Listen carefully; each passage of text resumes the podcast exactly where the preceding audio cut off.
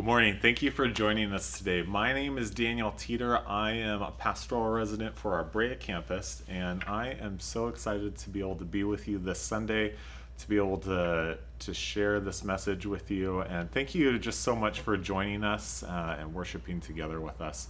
Um, I, I just consider this such a privilege to be able to, to be here and, and share this, this passage with you. I'm wondering if you are like me and sometimes you can get a little bit sucked into finding out the personal stories of famous people, of like athletes or celebrities or business people. Sometimes it's kind of interesting to hear about how people with with so much and maybe so much wealth or so famous, uh, how how they actually live. Do they do they actually go to the grocery store? Do they where do they shop? Uh, do they do normal habits and routines like like we do? Does do people go and do they actually like do their own vacuuming and and things like that? Is are how similar is their life to to mine? And sometimes when I so I like to hear about like what's their lifestyle like? What do you do when you have so much money or so much wealth? What do you do when everywhere you go people know who you are it just seems like such a different world and such a different place compared to, to what my life looks like. And uh, sometimes it's curious uh, to see like even what what's their personality like? What kind of person are they? I think we always take comfort when we hear about the person who who actually shops at target or or the person who's like really down to earth and they went and they they bought you know some dress for the red carpet from from J.C. Penney or something like that, and we're always like, wow, that's that's a cool normal person, even though they seem so so much different or so above where where I am. But then we also hear about the people who it seems like they're on the other side, where um, you hear about someone where you're like, man, they have how many millions of dollars and they're a bad tipper, like like seriously, like why? How can you be like that? How can you be so thoughtless and so stingy with with what you have? And it, it just seems incomprehensible. Um, I think that that there's a Christian equivalent to, to what this is like. I think that there's times where where people in the world can look at us and just be confused and think, how how can you be like that? If you you say you have so much, and yet why do you seem so stingy or why do you seem seem like you're so willing you're unwilling to give very much? And what i'm specifically what i'm talking about is why does it seem like sometimes god's people can be so unwilling to show grace?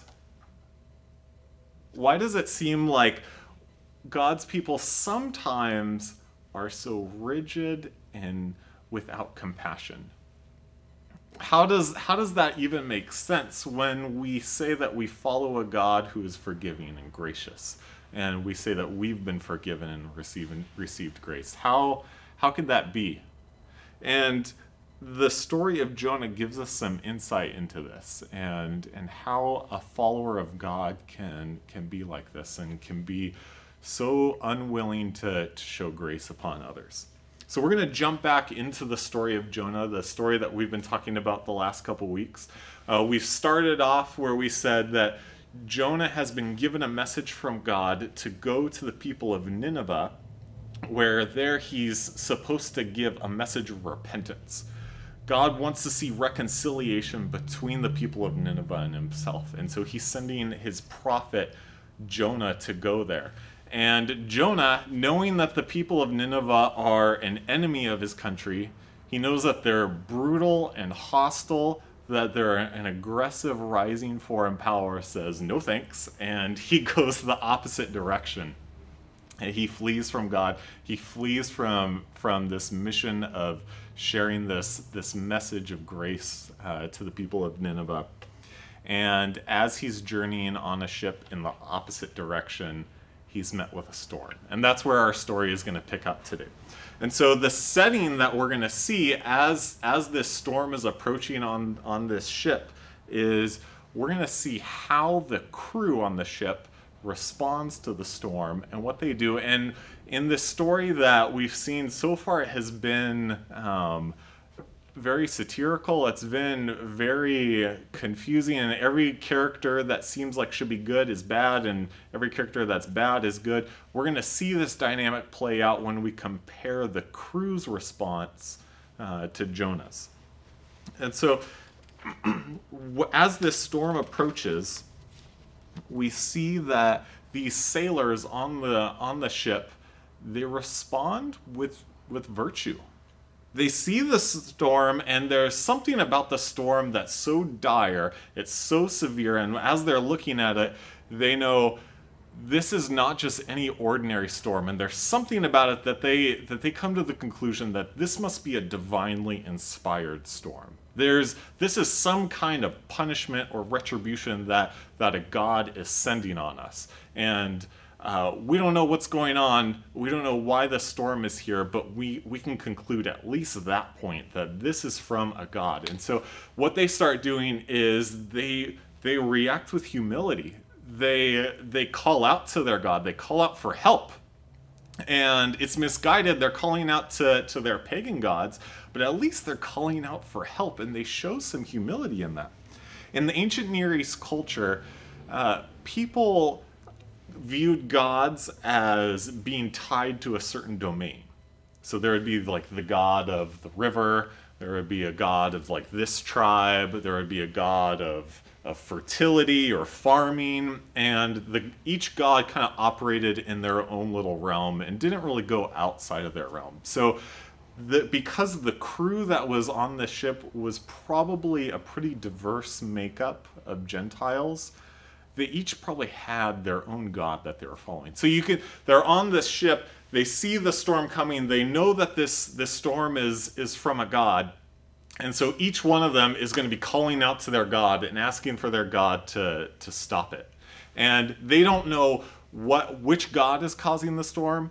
They don't know who caused which person is the recipient of this punishment or judgment and they don't know what to do to appease the god. So they're kind of going into this blind and just everyone just take a chance, call out your god. Maybe we'll guess right. Maybe one of us is is going to know which god and and name the right god and we'll figure out what to do to satisfy him and then maybe the storm will stop.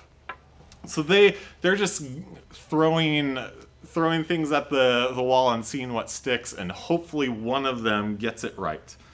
And so they they're doing this they're calling out to their gods and then the next thing that they do is they know while we're while we're hoping that we we can identify the right god we need to do what we can to survive. So they look around on the ship and they see all of the cargo that they have and they start throwing it overboard. And they think we we got to cut our financial losses. We're going to take the hit. We're going to give up the profits that we're going to have from from this journey our only goal right now is to survive. The, the crew show a willingness to, to give for the common good. There's charity involved in this. Nobody says, you go and throw out your, your share of the cargo and I'm just going to hold on to mine and then we'll see if it, if, if it gets worse and then maybe I'll throw out mine too. Everyone is saying, no, let's do what we can to survive. Let's sacrifice for the common good. So the, this pagan crew shows not only humility, but they also show a willingness to sacrifice for the common good. They show unity in what they're doing. This this shows nobility, it shows virtue in what they're doing. They're misguided, they're worshiping false gods, yes, but also shows that they have some character. See, sometimes I think as as Christians, sometimes we can get a little bit too caught up in having a cynical view of the world. Sometimes we can think the world has fallen, it's it's uh, it's breaking apart, it's going down the wrong path, it's on the path to destruction. Nothing good is coming here. Every nothing is redeemable. Everything is falling apart. And sometimes we can have a little bit of a too much of a, a cynical or jaded view towards towards the world. I think one of the things that that's comforting is seeing how our community reacts to tragedy. Like I even think of of what things we've seen recently with with COVID happening, and how we've seen responses both inside the church but also outside the church of people willing to make masks and give masks away. People willing when there was the the toilet paper drought and seeing people being willing to donate extra pieces or extra rolls of toilet paper or donate food. I, I made some calls at the start of the pandemic to, to different food banks and, and shelters and something I kept hearing was we've been getting so much help. It's been really encouraging. And sometimes I think as as Christians, we might think that we have a monopoly on virtue. And we can forget that in the very beginning of Genesis, God says he creates all of us in his image. He says all of us have this, this connection to, to God, and, and all of us are made in his image. It's not exclusively Christians. And when we look at this, we see this passage in Jonah, we see the crew, though misguided and though their actions don't lead to their deliverance, we see that they that they're trying. We see humility, we see redeemable qualities about them. Their efforts were insufficient, but they were sincere nonetheless. As our story continues, with this being the setting of this terrible storm uh, approaching this, this ship, and we see this crew, pagan, but acting with virtue, our prophet Jonah now enters the scene. And as we can make this contrast between the crew and Jonah, we see that while we would expect the prophet to be even more righteous than what the crew is, we actually see the opposite. The prophet of God, Jonah, he's unengaged and he's apathetic towards the fate of the ship. We see that we find this character in the story, he's below deck, he's asleep in in the midst of this terrible storm where lives are at stake, he's nowhere to be found and he's completely unengaged with what's going on. The winds are blowing, the ship is rocking, and he's asleep during this. It says that he is in a deep sleep, so this isn't just a nap that he's taking, but it's likely that when he fled from God, and chose not to go to Nineveh to deliver this message, he was probably at an emotional point of exhaustion where he was overcome with guilt, with, with sadness, with anger, that he was at the point where he was so exhausted that he just needed to find a way to escape. And so he goes to sleep. And he's in this deep sleep, but he's on this ship and his fate is tied with the fate of the crew. They're calling out to their gods, and he's the one key to the one true God, and he's unengaged. He, he's nowhere to be found in, in this situation.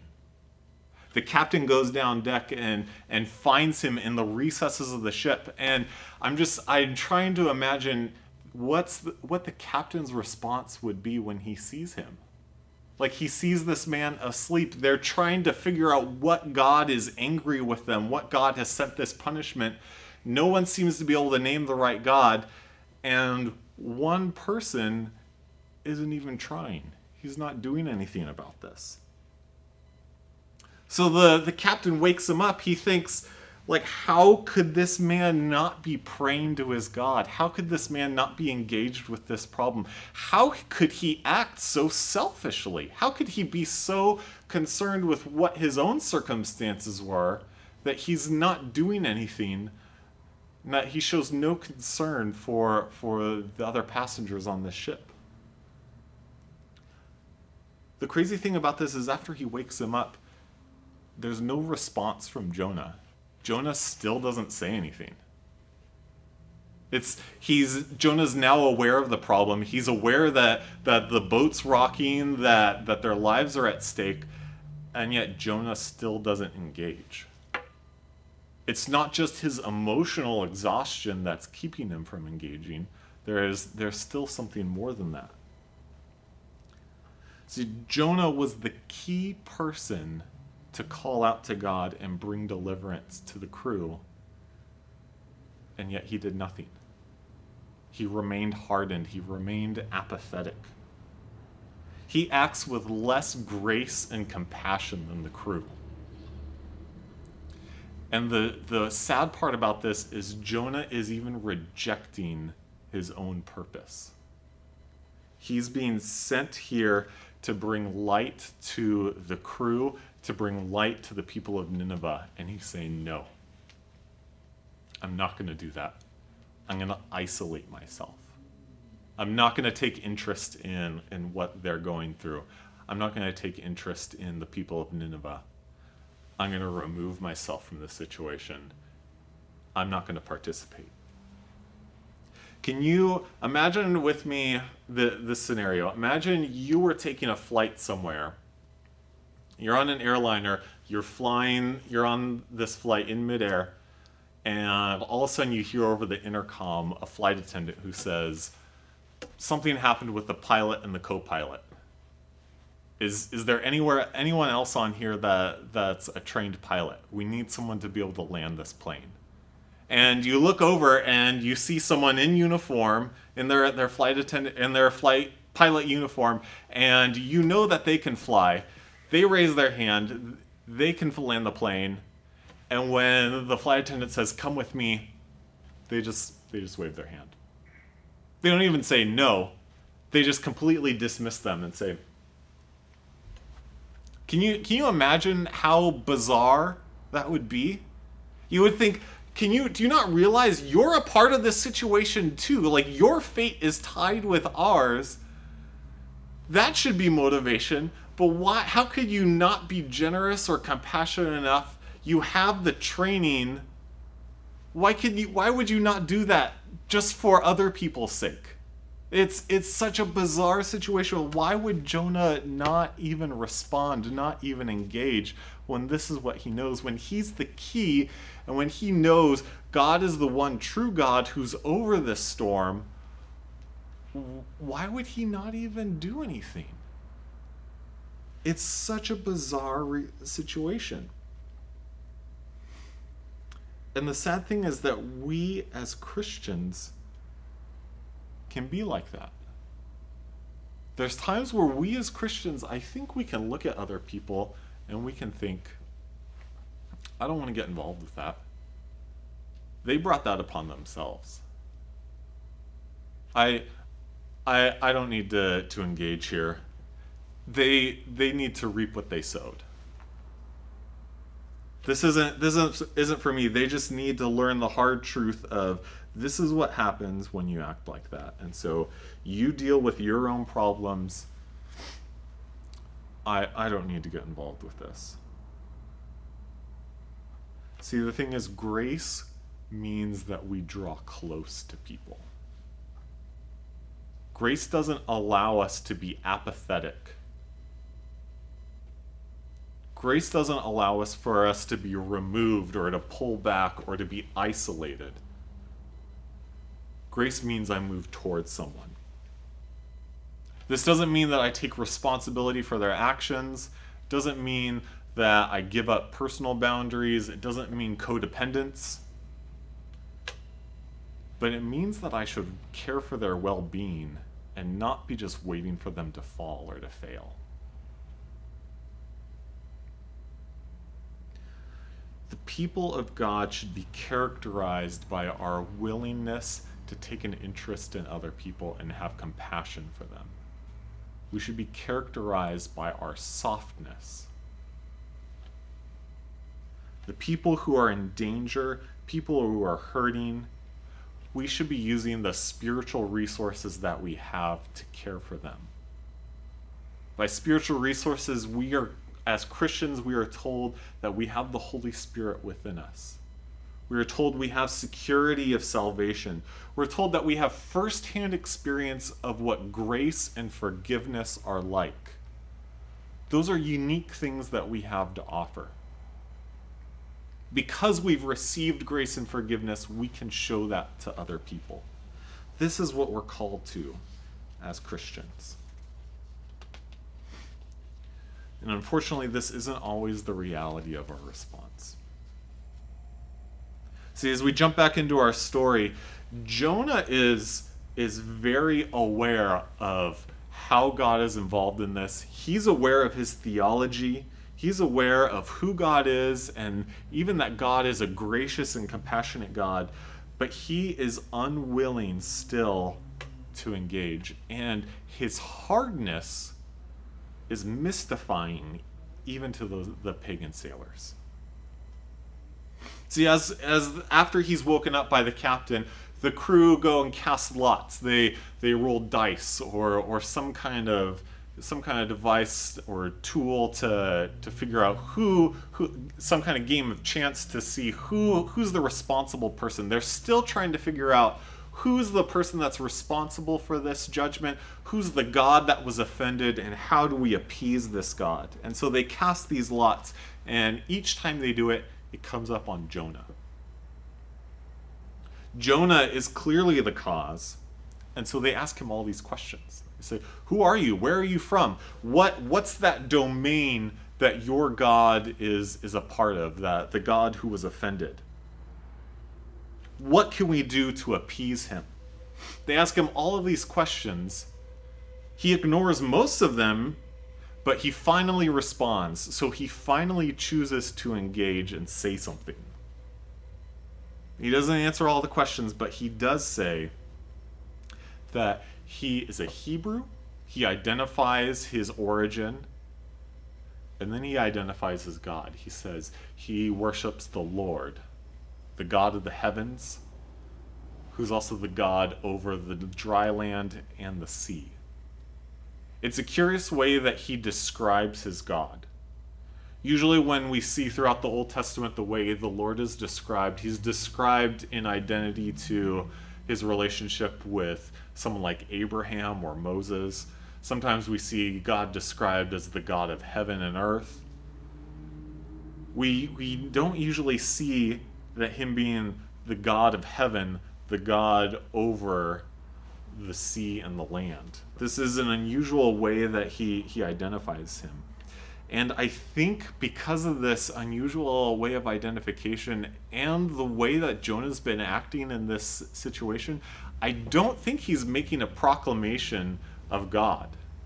I don't think he's he's proclaiming God's power and wanting the crew to turn and worship him. I don't think this is a message of evangelism. I think that this is ultimately a message where he's saying, Look, I worship the God of heaven, the God who is over your little pagan gods. And he's the God, yeah, of dry land where part not just the land where I'm from, the Hebrew land, he's also the God of the ocean and the sea. The God where this storm that we're experiencing right now is. I think he, he's making a claim to how great and how big God is, but not for God's glory to be proclaimed. I think he's ultimately doing this out of religious superiority. I think he's ultimately saying, My God is better than your God, and what I mean by that is I'm better than you. You're foolish pagans. I worship the real God. He states this and he leaves it at that. He still never appeals to God. He never asks for God to, to cause the storm to stop. He never looks for what, how do we appease God? What do we do to, to have him relent? Instead, it seems that he would prefer that everyone drowns instead of calling out to God. He would rather everyone die than to call out to this God that he knows is a compassionate and graceful God. How much sense does this make? This is the nadir of Jonah's interactions with the crew. He claims to be a follower of this all powerful, gracious God, but he's uninterested in showing grace to those in, outside of his community. We see later on in the book of Jonah that he's fully aware that God is gracious. He says he the reason why he never wanted to go to Nineveh in the first place be, was because he knew that God was was patient and forgiving. Jonah's fully aware of, of, of God's grace. And he's uninterested in it being shown on these people who he doesn't deem worthy of it.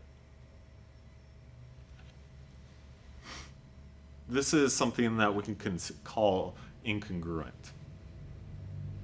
Sometimes we see people in our in our conversations with people where what they're saying and how they're acting on the outside doesn't seem to match what's going on in the inside.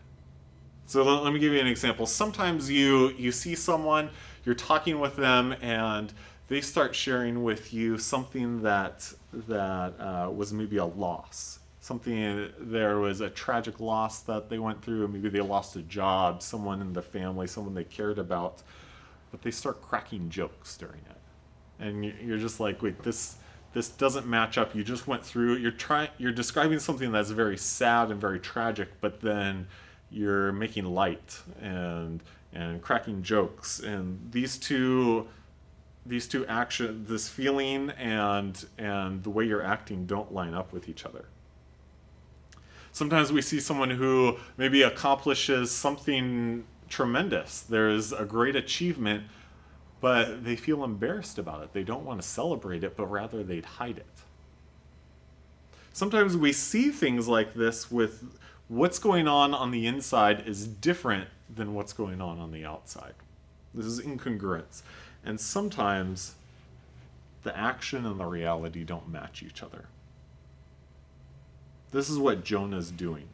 Jonah knows about God. He knows who God is.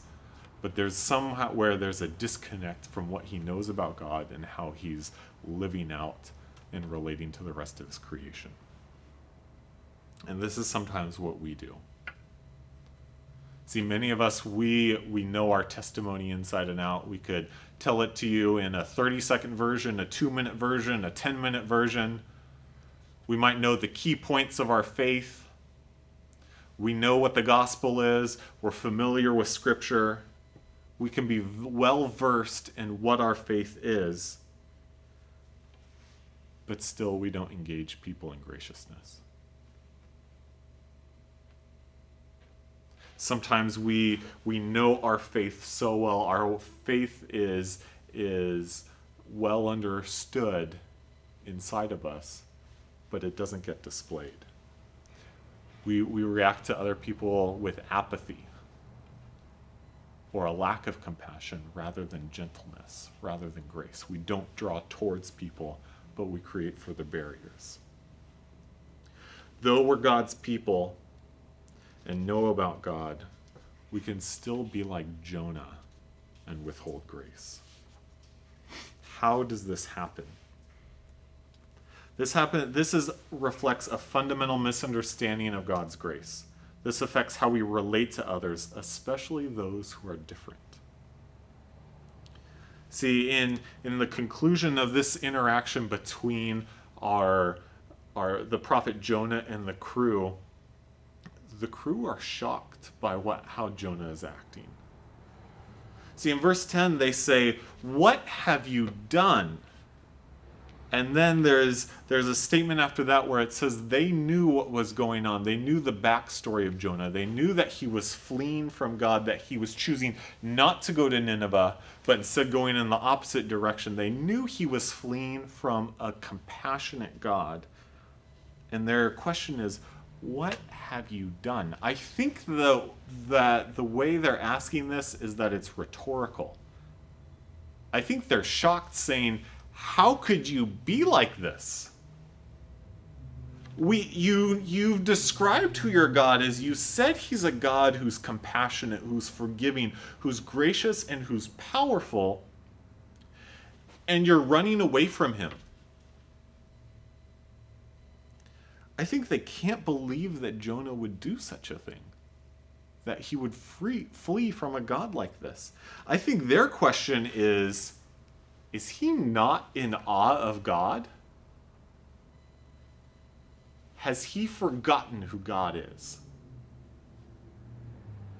Why would he act like this otherwise? I th- and I because of that, the crew observes that Jonah's indifference towards them is rooted in his perception of God. Jonah no longer has that awe of who God is and how God relates to us as people. Jonah no, no longer looks at God as a God who is gracious, who gives without without merit. And instead, Jonah views himself as religiously superior. He, he's entitled to, to the blessings that God has given him. He looks at his history and he feels that he is someone special, someone who has this unique claim over God, and God owes it to them, but he's forgotten what grace is. He's forgotten his own need and dependence for grace. See, at my previous church, I, I, think something like this happens still a lot today. At, at my previous church uh, several years ago, we were celebrating our 100th year anniversary of the church. So what we did is we, we created this banner. It said said 100 years on it. it had the dates of the 100 years, and then it said celebrating 100 years of faithfulness on it. And when I saw that, I was like, that's a really weird sign. Celebrating a hundred, like it kind of felt like we're giving ourselves a pat on the back, like we've been good Christians, we've gone to church for a hundred years, we've we've run this church and done ministry here for a hundred years, like way to go us. And I was like, I kind of feel uncomfortable with with this sign. It's it's a little weird. And as I started talking with people about it and and understanding a little bit more, I realized no, no, no, no, no. This isn't. We're not celebrating a hundred years of our faithfulness. We're celebrating a hundred year of God's faithfulness to us. That's what grace is. That's what the gospel is. That's what our faith is about. We have to be careful if we get too caught up in talking about how much we love God and how fired up we are for God, and we have so much passion for God, and we've dedicated ourselves so much to God and given so much to God, and we've done this and this and this for God, and we can easily forget that wait, wait, wait. It's about what God has done for us. It's about God's love for us. It's about God's faithfulness to us. It's about his forgiveness and grace that he's shown upon us. That dwarfs anything that we've done for him. And so how can we focus so much on on what we've done for God when it pales in comparison to how great his grace, his love and his faithfulness is to us? And so when we start thinking it's all about what we are doing for God and how much we love God and what, what all we've done to Him, we set this bar in our head. And anyone who doesn't meet that bar, anyone who falls short of that, they deserve to get what's coming to them. And they have to meet this threshold before we're willing to have compassion upon them. But when we say, no, no, no, grace and compassion is never deserved. It's always been given freely by grace. Then we're free to be soft and to say, I want to care for those who are hurting and who are in danger. I want to get awkward for, for a moment here. So the election's coming up, and I don't want to tell you how to vote, but this is this is what I want to say is something is wrong in our faith and in our perception of God if we don't look at those who are hurting, those who have been alienated, and be able to acknowledge their pain and have compassion towards them. We can we can identify the what what the best policy is. There can be agreements and disagreements about what the best approach to do to, to handle those situations are. But something's wrong if we can't look at people who are hurting even if they brought it upon themselves, and acknowledge the reality of that pain. If we look at them with hardness, if we look at them with apathy and choose to disengage, we're not taking the path of grace. So I'm not I'm not speaking to saying we need to open up borders or defund police or all businesses should be reopened so no one's out of work. I'm not talking about the specific policy, but I'm saying if we can at least acknowledge that people are hurting as Christians, then we're acting like a Jonah.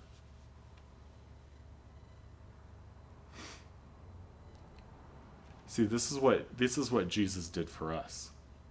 He saw us in our sin.